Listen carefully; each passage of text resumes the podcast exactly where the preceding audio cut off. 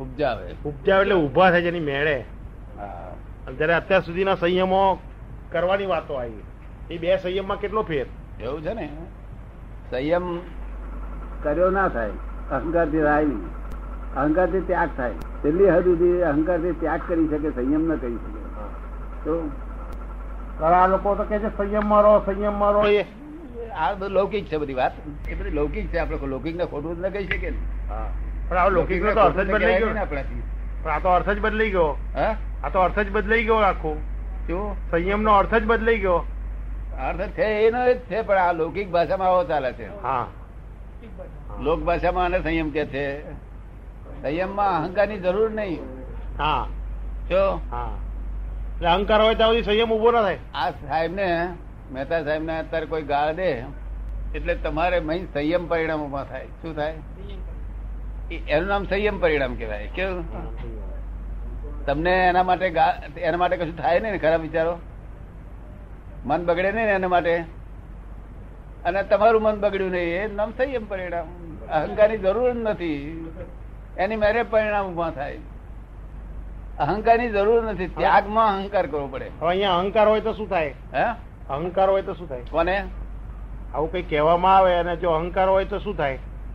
અહંકાર હોય તો ત્યાગ ગ્રહણ થાય ને. ત્યાગ કરે કે સારું લે. ત્યાગ કરે કે ગ્રહણ કરે.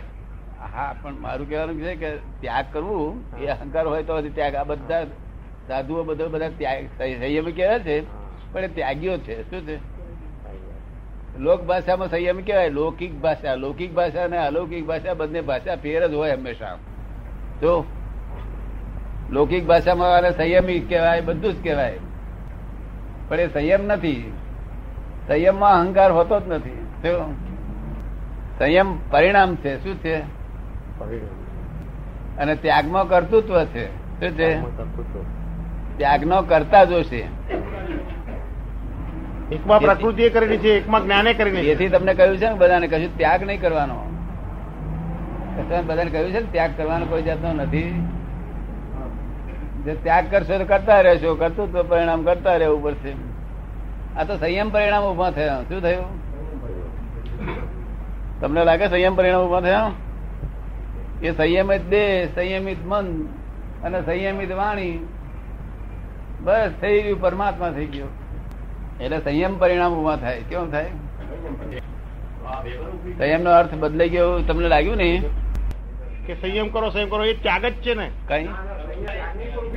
હા એ બધો ત્યાગ જ છે. એમનો પ્રશ્ન એવો છે કે આ થિયરી છે એ આ બે ઉપર જ ઊભી છે ને સંયમ અને ત્યાગ. હા. થિયરીમાં વળી સંયમ કઈ આવ્યો? હા જ્યાં સુધી અહંકાર છે ત્યાં સુધી ત્યાગ છે. હા. અને અહંકાર સિવાય જે પરિણામોમાં થાય છે સંયમ પરિણામ થિયરીમાં તો આમ કરો તેમ કરો એવું છે ને એટલે ત્યાગ જ કહેવાય ને? એ ત્યાગ જ કહેવાય. હા એમાં સંયમ કહેવાય ત્યાગ જ કહેવાય.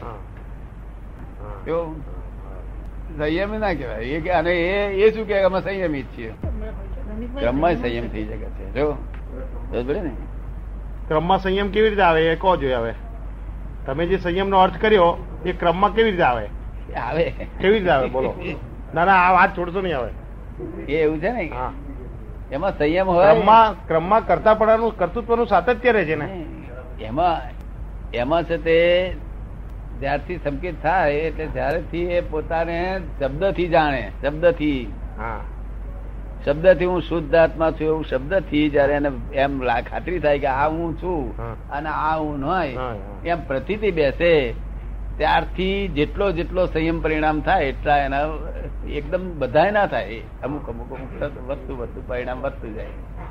જો તેમ તેમ ચડતો જાય. અને આમાં આ જ્ઞાનમાં બધા થઈ જાય બધા સંયમ પરિણામ દાદા પણ ક્રમમાં જે સંયમ જે ચડતો જાય એમાં તો કર્તૃત્વનું સાતત્ય રહે છે ને. એ તો ચોથા ગુંઠાણમાં આવે ત્યાંથી ચમકીત થઈ જાય. ચમકીત થાય એટલે તો દાદા કહું છું કે જ્યાં થિયરી છે જ્ઞાન બાબતની જ્યાં થિયરી કરી નાખી થિયરી. ત્યાં અહંકારનું કર્તૃત્વ તો આવે છે જ. અને તે ક્રમ માર્ગ થયો. ના અહંકાર અમુક ભાગમાં એસી ટકા અહંકાર ને વીસ ટકા નિરહંકાર. ક્રમ માર્ગમાં એવું નિરહંકારનું પદ ઉઘડતું ઉઘડતું ઉઘડતું ઉઘડતું ઠેર નિરહંકાર થાય છે. જો એમાં દાદા સમર્પણ ભાવથી જ કરે ને ક્રમિક દ્વારા બી સમર્પણ ભાવ રાખીને જ કરે છે બધું. શું છે? એવું નથી પોતે કરે જેવું નથી રાખતા. સમર્પણ સમર્પણ ભાવ રાખે તો સંયમ નહીં.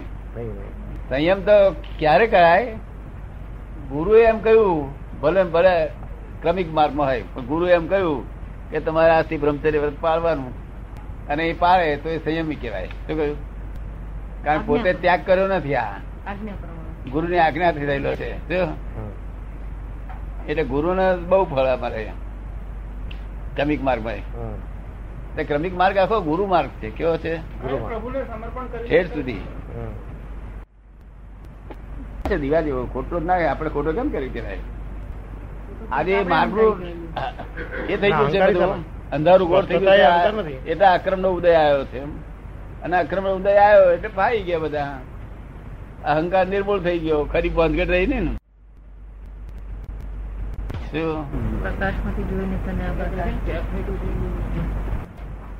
હવે દાદા તમે જે બોલો છો એ ટેપ કરેલું બોલો છો એમ કહો છો? આ ટેપ બોલે છે એવું જે બોલો કહો છો તમે? તમે જે બોલો છો તે આ ટેપ કરેલું છે તે બોલે છે એવું કહો છો? તો આ બધું ટેપ ક્યારે કરેલું? એ શું ખબર પડે ટેપ ક્યારે કરેલું? ટેપ ક્યારે કરેલું? શું થયું આ તમે પંદ- પંદર ઉપર કરી મહિના ઉપર કરી આપણને શું ખબર હોય? અત્યારે ટેપ લાગે છે એવી એના જેવી જાય આ ઓરિજિનલ અને આ કયા અવતાર? ભાવની છે? કયા ભાવની છે? કયા ભાવની. એ તો પાછલા અવતારની જ હોય હંમેશા એક જ અવતારમાં જ હોય છે. બધું. એવું કહેવામાં કઈ નુકસાન થાય છે? કોને બધું એમ કે પાછલા અવતારનું નુકસાન પાછલા અવતારનું બધું કોને કે છે કે નુકસાન છે એમાં? શું કહીએ આમાં? સિત્તેર વર્ષનું આયુષ હોય. એમાં કેટલું શું કેટલું વર્ણન કરવાનું હોય? તેમાં સાથે વીસ વર્ષ સુધી ભણવામાં જાય ને એમાં પાણવામાં જાય ને એમાં જાય બધા. આમાં શું વર્ણન કરવાનું હોય બધું આ તો અનંત અવતારનું સર્વૈવ છે, આ જે લાવ્યો છે ને, તે અનંત અવતારનું સર્વૈવ લાવ્યો છું આ. સર્વૈવ કરતો કરતો કરતો કરતો લાવ્યો છું. અને આ કરતા, વ્યવસ્થિત કરતા મેં આપ્યું. સાયન્ટિફિક સરકમ એવિડન્સ એ મારું અનુભવ પૂર્વક જોયેલું છે આ ઘણા ઘણા ઘણા અવતારોથી. તો એટલે તમને ભય ના રહે હવે આમ થઈ જશે, તેમ થઈ જશે તમને ભય રહેશે જતા? કોઈ પ્રકારનો ભય નહીં. પેલાને સમજાવવા માટે કહેવું પડે ને સમજાવવા માટે કહેવું પડે ને કે શામાંથી પુસ્તકનું છે કે આ બીજું શું છે? જો શું? ભોગવે છે સંસાર લોકો? ભોગવવો પડે છે ને એ લોકોને. ના પણ ભોગવે છે લોકો સંસાર? ભોગવીએ છીએ એ તો વાત કરે છે એમાં કઈ દમ નથી. ભોગવવો પડે જ છે. એ તો ભોગવવો પડે છે એટલે અમુક અમુક એમ કે છે કે ભોગવીએ છીએ. હા. એટલે એ તો એ ચાલ્યો પાછો. એની ચેન ચાલુ રહેશે. સંસાર ભોગવવા જેવો છે પાછો એવું તો કે એની ચેન ચાલુ રહેવાની. હવે આ પ્રશ્ન મારે પૂછવો છે બહુ પહેલેથી. કે આ વિભાવ થયો વિશેષ પરિણામ ઉભું થયું તેને એક વસ્તુ આમ ચાલી તારે એની અંદરથી પહેલો ભાવ કેવી રીતે થયો? કે એનું સાતત્ય રહ્યું? ફરી ભોગવવાના ભાવથી પહેલો ભાવ પડ્યો? હે? વિભાવિક પરિણામને ફરી પોતે જે ક્રિયા થઈ ગઈ એની પુનરોક્તિ ઈચ્છી કે ફરી આ થાય તો સારું. આ સંસાર ફરી થાય તો સારું. એવી જાતની જે અત્યારે ઈચ્છા જોવામાં આવે છે કે પહેલી વિશેષ- ભાવમાં શું થયો? કે હું કઈ છું. છું. હા.